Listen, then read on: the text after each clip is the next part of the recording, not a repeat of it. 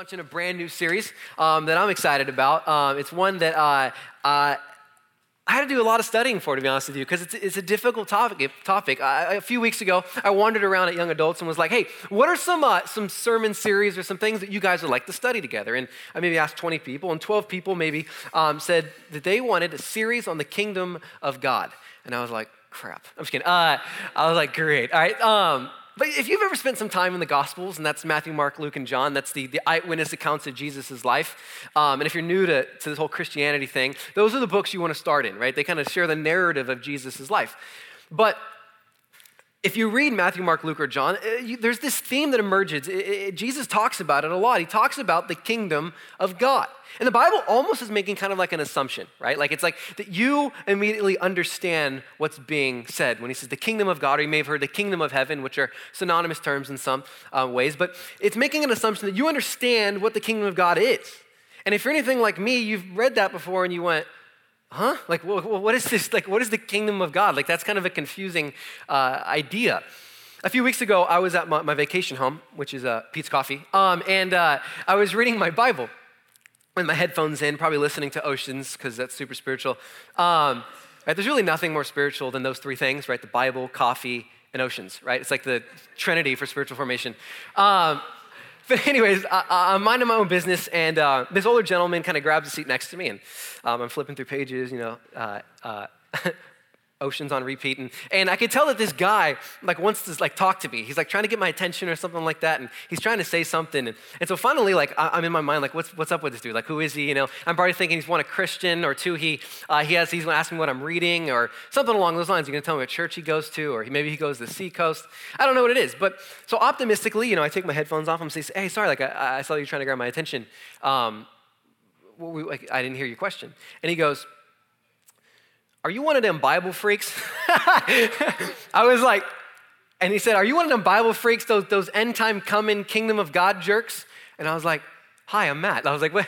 Uh, I said, I don't know. I was like, kind of, I was like, uh, no, I'm just one of those regular kind of jerks. I, I don't know. Like, uh, I don't know where do we go from here, you know? Like, um, and so I was trying to get him to laugh to open up about something so we could have somewhat of a productive conversation. Um, but let's just say he, he, wasn't having it, right? He was like, "Your God is and and it was like, "Hey man, I'm just trying to read Acts, dude. Relax." Um, but even people who aren't Christians, they've heard the phrase the kingdom of God. Normally they hear it from the dude holding the sign in Huntington Beach, right? Like repent, you know, the kingdom is here or something, right? And, then that's a bummer of a time. But but Christians talk about the kingdom a lot. They, they talk about the kingdom of God a lot. At least it's a part of our vocabulary. You may have used the, the in a sentence before, you at least heard someone say it before. A few weeks ago, um, I went to Project 54. And, and like I said earlier, that's a ministry that kind of cares for homeless. And the goal is brilliant. Kyle Rice is the guy that started it, and, and uh, not this Kyle Rice, but another Kyle Rice. Um, and uh, it's brilliant. They meet a spiritual need by first meeting an immediate physical need right? Some type of food or supply that they need. And, and, uh, and they do that to get to a spiritual need, a deeper need, which is community and fellowship or relationship with Christ.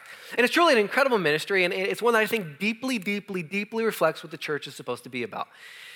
But while I was over there um, serving food to people and stuff, um, a few of the homeless people were being served food and given supplies. I heard, over, I heard one of them uh, say that this is what Christianity is supposed to be about, right? This is what the kingdom of God is supposed to be about. So got my ear. And so I walked over there and I said, Well, hey, what do you mean by that? He said, One person told me that, well, they have ministries that come down here that, that just go from tent to tent and tell us that we're going to hell. And I'm like, I had an interaction like that a few weeks ago. um, and, and, and, and that's not productive, right? Like they're not doing anything. But what makes, what makes this ministry, Project 54, so unique is, is that we can tell that like you really care for us. That you guys really love and care and support one another. And, and, and you guys are really about getting to know God and who we are in light of that. And out of the outflow of all of those things comes this ministry because you know that you're supposed to care for the people of this world. And I was like, are you a pastor? I was like, like, am I getting punked right now? Like, are you want to come speak at young adults? But Christians engage, right, in kingdom activities, what we'll call them, or kingdom building all of the time. We try to focus our lives on bringing God's kingdom here. And in the Lord's Prayer, which we may talk about next week, it's Your kingdom come, Your will be done. In other words, bring what is up there down here.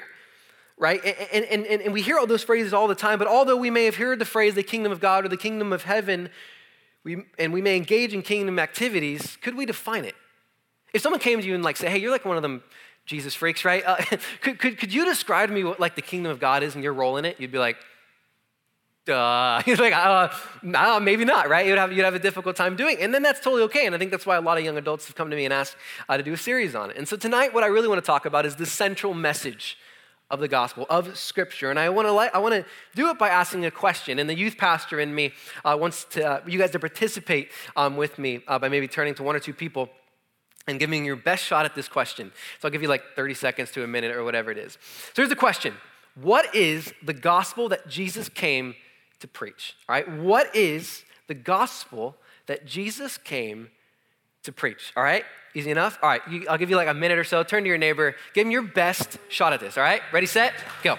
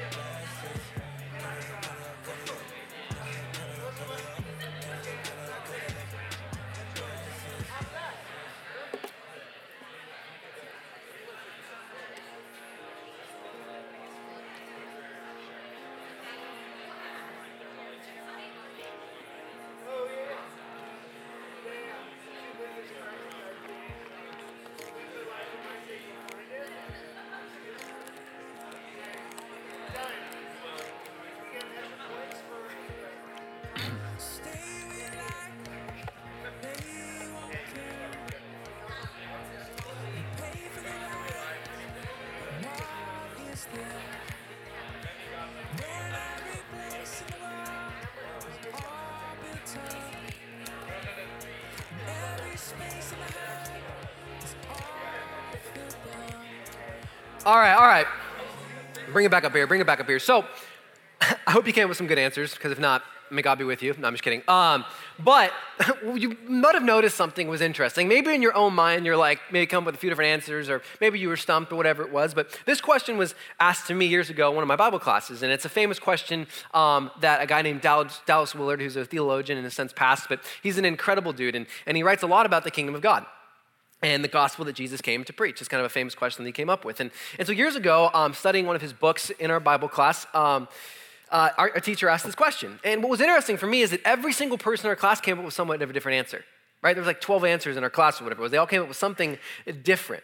And you might say that, you know, the, the, the, the, central message that Jesus came to preach was love, right? We were to love one another, bear the burdens of one another. Or you may say it was forgiveness, right? The forgiveness of sins. He came to purge and cleanse the world of, of sin or condemnation from God. Or, or maybe some people would say he preached tolerance, or maybe he can preach compassion.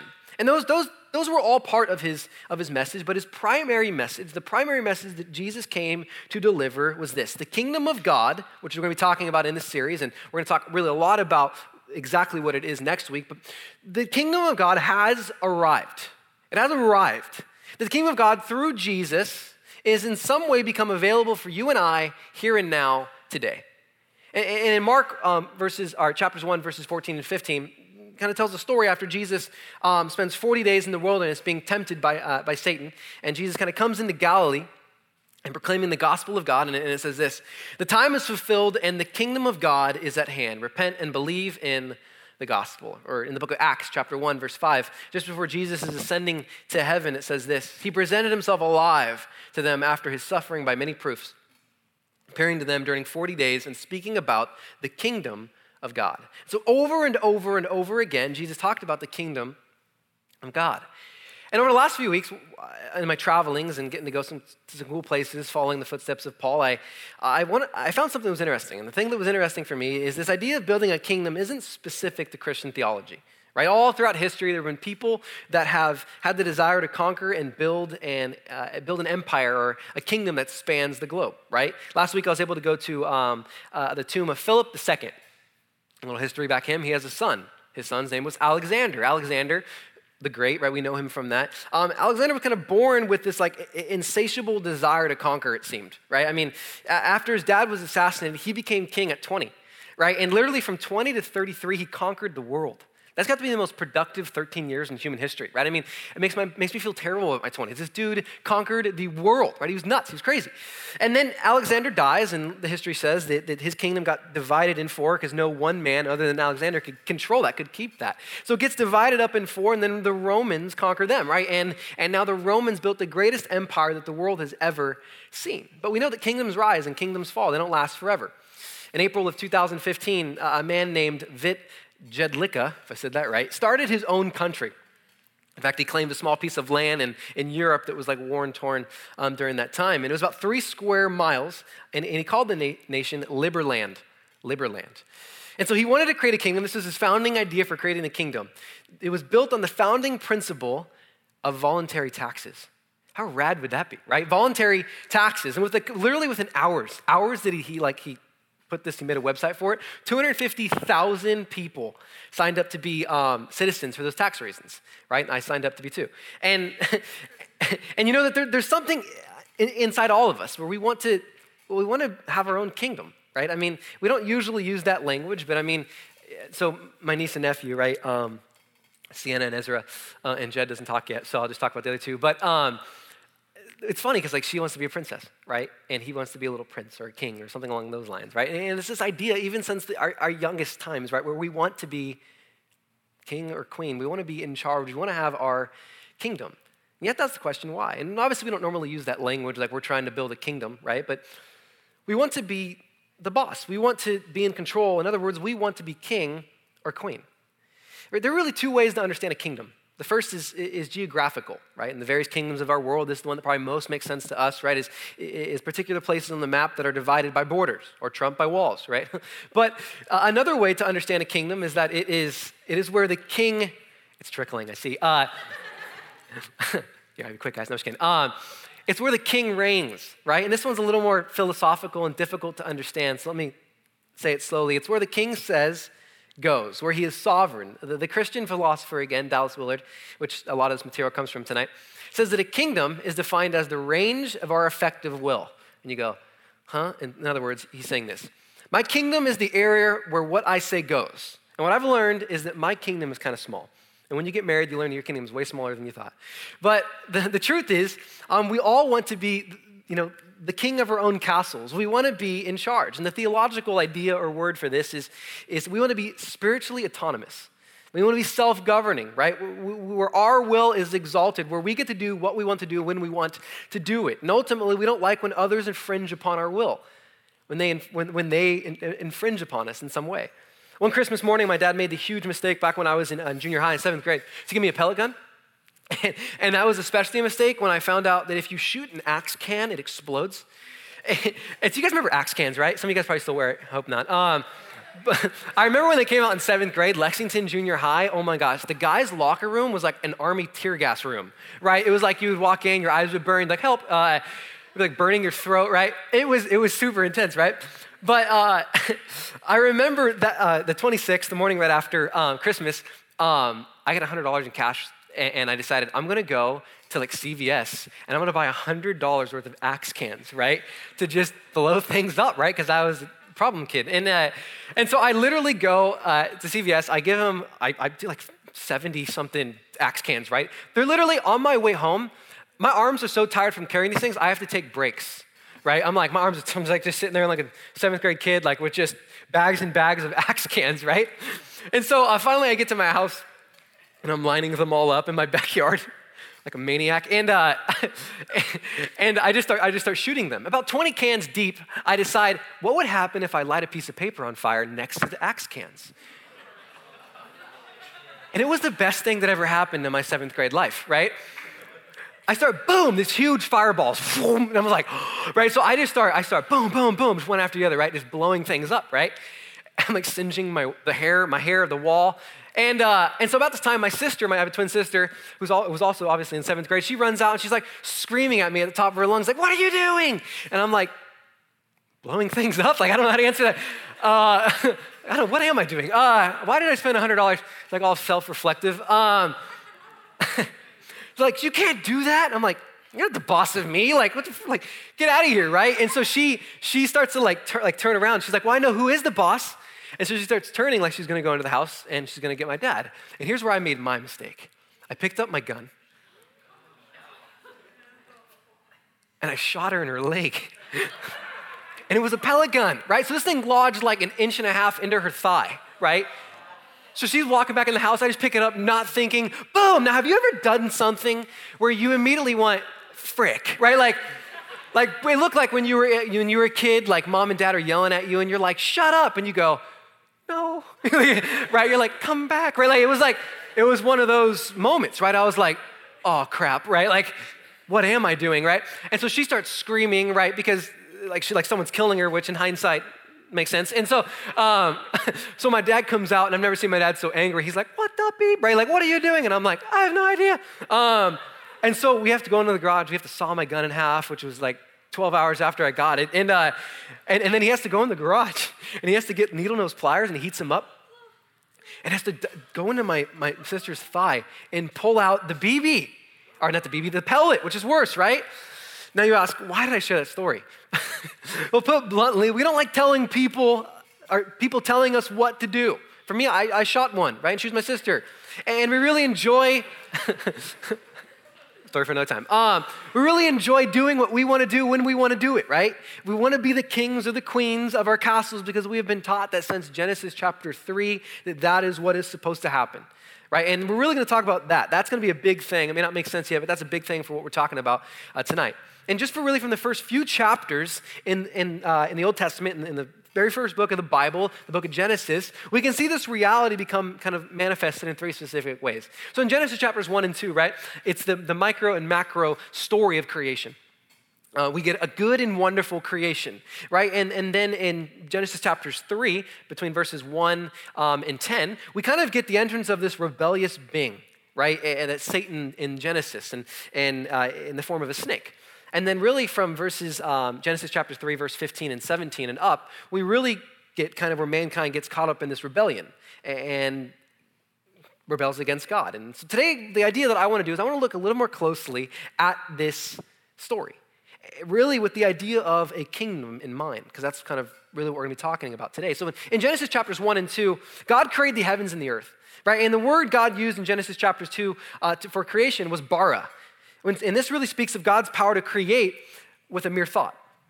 The imagery is of God speaking uh, the waters and stars and wildlife and everything else into existence from his throne. But the word God uses to create when it's, when it's talking about Adam, when it's talking about people, when it's talking about Eve, is a different word. The word, the word is uh, yatsar, which means the form or fashion. Unlike God creating his, uh, his heaven, creating from his throne in heaven, we now see him intimately engaged. In the book of Psalms, it says that we were uh, intimately knit together in our mother's womb. That's an interesting word, knit together, right? It's very intentional, it's very methodical. God thought you out as a human being, right? And so, what ends up happening here is, is he's breathing life into Adam and eventually going to breathe life into Eve. And to Adam and Eve, God gave authority to rule over the rest of his creation. He loved them and walked in an int- intimacy with them each and every day. And this is what we were created for. We were created to walk in a relationship with God, to have a friendship with Him. But then, in Genesis chapters 3, verses 15 and 17, Satan shows up. Once an angel casted out of heaven because in Isaiah 14, 7, it says that he wanted to raise up a throne above the stars of God. He wanted to exalt himself over God. He wanted to be God. He wanted to be like God. So that's what Satan did. He set up a counterfeit kingdom. By the way, that's an important concept for tonight. He set up a counterfeit kingdom here on earth, which is the very contrast of what God's kingdom is. And so in Genesis chapters uh, 1 and 3, we saw a picture of God's kingdom. We saw it as, as harmonious. The, the, Old Testament word is shalom. It, it, it's, it's perfection. It's the way things were supposed to be. We saw beauty and order and intimacy. We saw health and love and prosperity. But almost immediately after Adam and Eve fell to Satan's temptation, we see death, sin, and murder. We see sickness and disease. We see the wages of sin, and they are death. And immediately we get severed from the ultimate life giving relationship that we had. And Adam and Eve became subject to Satan's rule, with Satan usurping and stealing away from us the honor of being a part of God's kingdom. And so, let me give you an example to make this make sense, at least in my mind. Imagine if I were to rise up an army and I was to attack a neighboring country. Once I defeated them, everything in their country, everything that is theirs becomes mine. And all the inhabitants and everything they own become subject to me. That's what happened to Adam and Eve and all the descendants after them. That's, they really became subjects to a new ruler, a new kingdom. And, and Scripture calls that kingdom the kingdom of darkness, that's, or the kingdom of the world. That's what it's called in Scripture, and that's been true ever since. And the fact is, everyone who's come after that has been hurt by this. We've all been sold a view of the world that is wrong. We've all been told kinds of things about ourselves that are hurtful. And we've been used and abused by this kingdom. We've all been taught to build our kingdoms here on earth. And we fantasize about what we call around here the three P's, which is we all fantasize about some type of power to be in charge of something. That's some type of power of some sort. Our possessions, materialism. We fantasize about being wealthy or having nice things. Or we fantasize about prestige. That's the, that, that is you being better than someone else. That's envy. And the American dream really is built around those things, or we can call those the three C's in others. We, the American dream really is built around comfortability, it's built around careers, and it's built around cash. And these are the things that give us a sense of purpose, and they make us feel safe, but they are counterfeits. All you're doing is really building a backyard fence in the kingdom of Satan. And so, Satan's ultimate goal, and, and really focusing on this, isn't for you to believe in him. It's for you to just believe in yourself that you don't need God. All you need is to invest in the things of this world. That you need to pour your life into your school. That you need to pour your life into your career. That you need to pour your life into any of the things of this world so that you can live comfortably, so you can get a good career, so that you can have cash, so that you can be secure. See, we are all in the business of building a kingdom. But whose kingdom are you building? See, Jesus in a parable entitled The Wise and Foolish Builder, did something brilliant. And by the way, a parable is a fictional story that Jesus told to illustrate some truth about humanity, about heaven, about, nat- about our nature, about something along those lines. And, he brilliantly lays out this idea this idea that we're, we are all building a kingdom, that you and I are in the kingdom building business.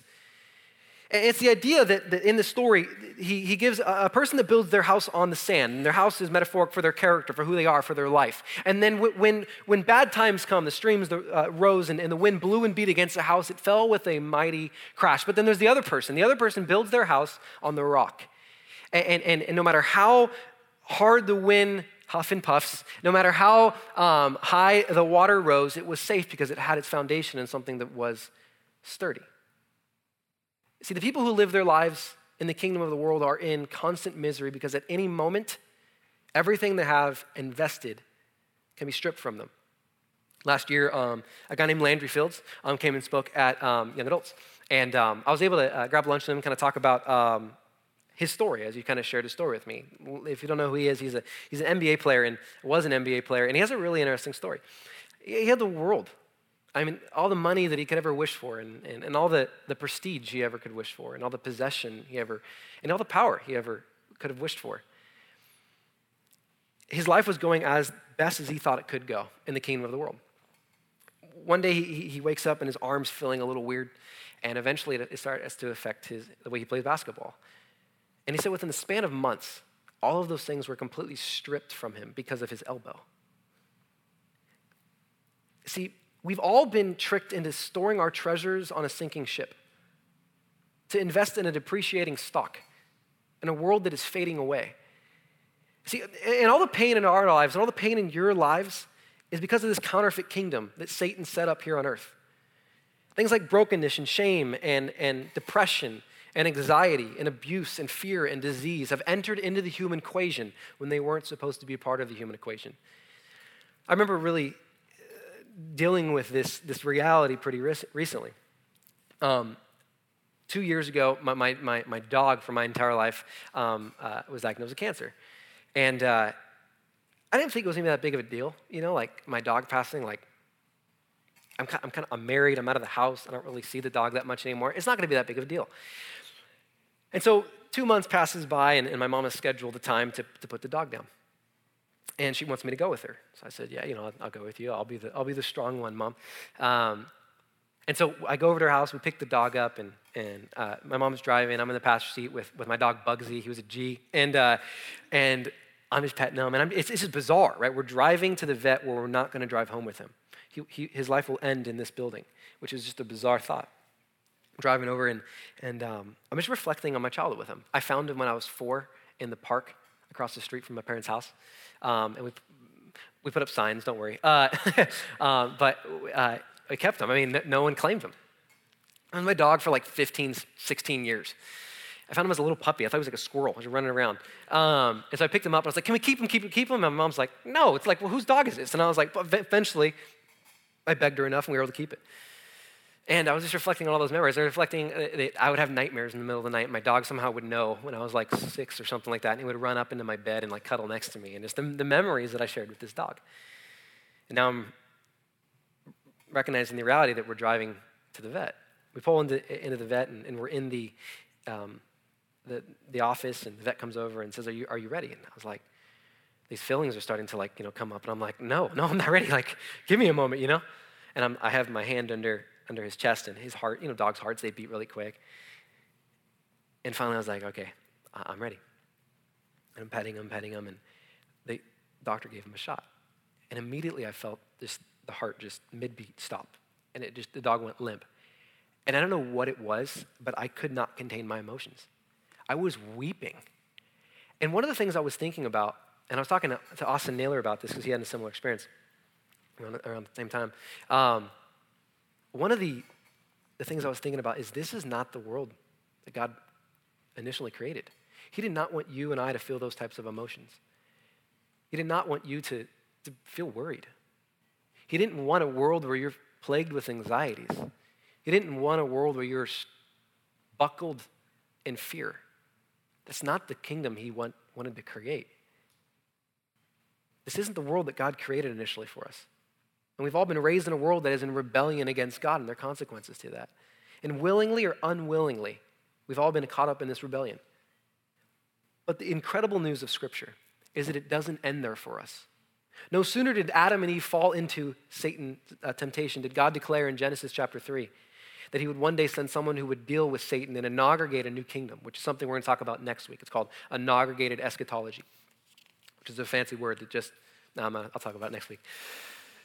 One of the things about the word eschatology, it's the study of end times, what happens towards the end. And um, this last week, I was able to go to an island called Patmos. And Patmos is where John wrote the book of Revelations, where he saw the end of the world. Now, the, the book of Revelations is crazy. I mean, it's this dude like tripping on acid, like, you know, writing like, like what the end of the world. I mean, can you imagine? This dude has seen like horses and like a candle, and he's like watching nuclear warfare probably or something, right? He's like, dragons, you know, like, like, right? What is he trying to, what is he seeing and how is he writing it down, right? It's super, super intense. And he writes something beautiful in Revelations chapter 11, verse 15. He says this The kingdom of the world, here's our hope, the kingdom of the world has become the kingdom of our Lord and of his Messiah, and he will reign forever and ever and ever. So Jesus comes into the world to conquer the kingdom of darkness, and now we get to be citizens of the kingdom of God. And this is the good news of the gospel that Jesus brought with him when he announced the kingdom of God was at hand. It's the good news that the power of all this darkness, all of this decay, all of this evil, all this deception is about to be broken because the kingdom of God has come to strike back at the kingdom of darkness and take back what was originally God's us. And this was all the foreshadow Jesus' death. Every time he talked about that there being a kingdom, there was going to be a kingdom coming was foreshadowing his death, that he would break the curse with his death. It's called substitutionary atonement, that he replaced our death so we could have his life. And I love this quote by a, a, Christian theologian named Gordon Fee. It says, In Christ, God has planted his flag on planet Earth and declared for all the universe to hear, I declare this to be mine. All throughout Jesus' life, he was faced with spiritual confrontations, with, with possessed people, with Satan. And that's because Jesus came as a deliverer, setting us free from the kingdom that we were born in by conquering the old king. That's why scripture says, Oh, death, where is your sting? And the most incredible thing about is when Jesus rose from the dead and gave us the Holy Spirit on the day of Pentecost in Acts chapter 2, he gave back to us the same authority we once had he once had given us in the garden to Adam and Eve, the nearness with God, to be co authors of life with Him. And sadly, this message has become so lost in churches of today. Millions of Christians all over the world have substituted the real meaning of the kingdom of God, or what the gospel really is about, for this. Here are the minimal entrance requirements for getting into heaven. We, we've tricked, we have been tricked to view the gospel, the kingdom of God, as like an SAT score as like a, a good GPA. And it saddens me that so many people have this re- reduced have reduced the gospel to an entrance exam. They view heaven as this, this pleasure factory, and if they answer all the right questions, that being in the gospel, the gospel is the secret answer to getting there after you die. Many people believe that the Bible literally means basic instructions before leaving earth. And this is such a belittled view of the purpose and joy God has for you right now, here and now, today. The Christian theologian that we've been talking about, Dallas Willard, who has written volumes on the kingdom of God, has, says that the central message of the Christian church in America is wrong. And I couldn't agree more. He says this. Uh, he says that the message uh, this repent and eventually someday you know that when you die you will, you will go to a non-physical place of bliss called heaven it's so far from the, from the gospel yet it is so central in our church communities today He's also famous for saying this the gospel isn't getting into heaven after you die, but rather it's about getting into heaven before you die. What if we could experience heaven today? What if you and I can taste the goodness of God, the goodness of heaven today, and don't have to wait for the eternity of tomorrow? What's the good news? That there is a new kingdom, and you have a chance at being a new citizen in that kingdom, where the king is merciful and he's loving and where he's freeing you and I from slavery, from being bonded in sin. And that's, that's why Jesus on the cross, when he, when he breathed his very last breath, he said this It is finished. That you don't need to be enslaved to your addictions any longer. In my kingdom, I will liberate you. That you are more than your mistakes. You are now more than your looks or your status or where you are in school. You now belong to the family of God and belong to the kingdom of where our God protects us and provides for us because he loves us. So many Christians are, are still living in bondage, in fear, in depression, in anxiety, in loneliness, because they're still believing they belong to the other kingdom. Friends, nothing is farther from the truth because Jesus bought you and I with a high price. We have access to God's goodness and his freedom and his liberation that he brings to you and I today. So here's my question for you What lies are you still believing about yourself that you were told in the old kingdom? that you're not good enough, that you don't have what it takes, that you're unlovable? Do you want to mount to anything? See, see, if you are in Christ, you have God's stamp of approval on your life. And we get to live in the freedom, freedom of being made new. And so as we end today, here's really the ending thought I want to give to you that'll really segue us for next week. There are two kingdoms we can live in. The first is you can live in the kingdom of the world, but you don't have to any longer.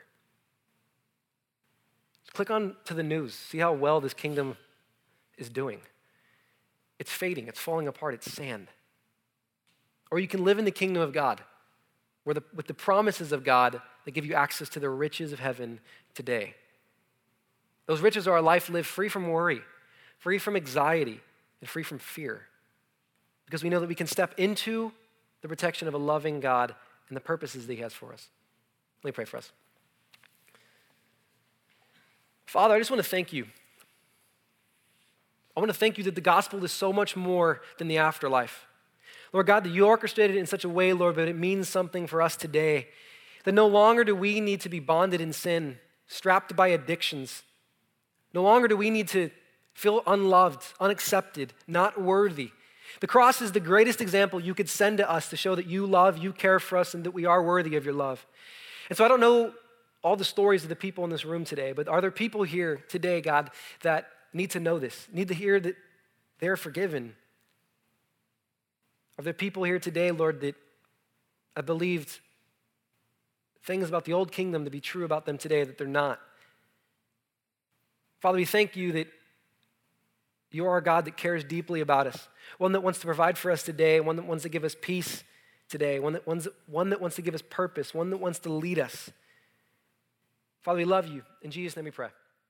Amen.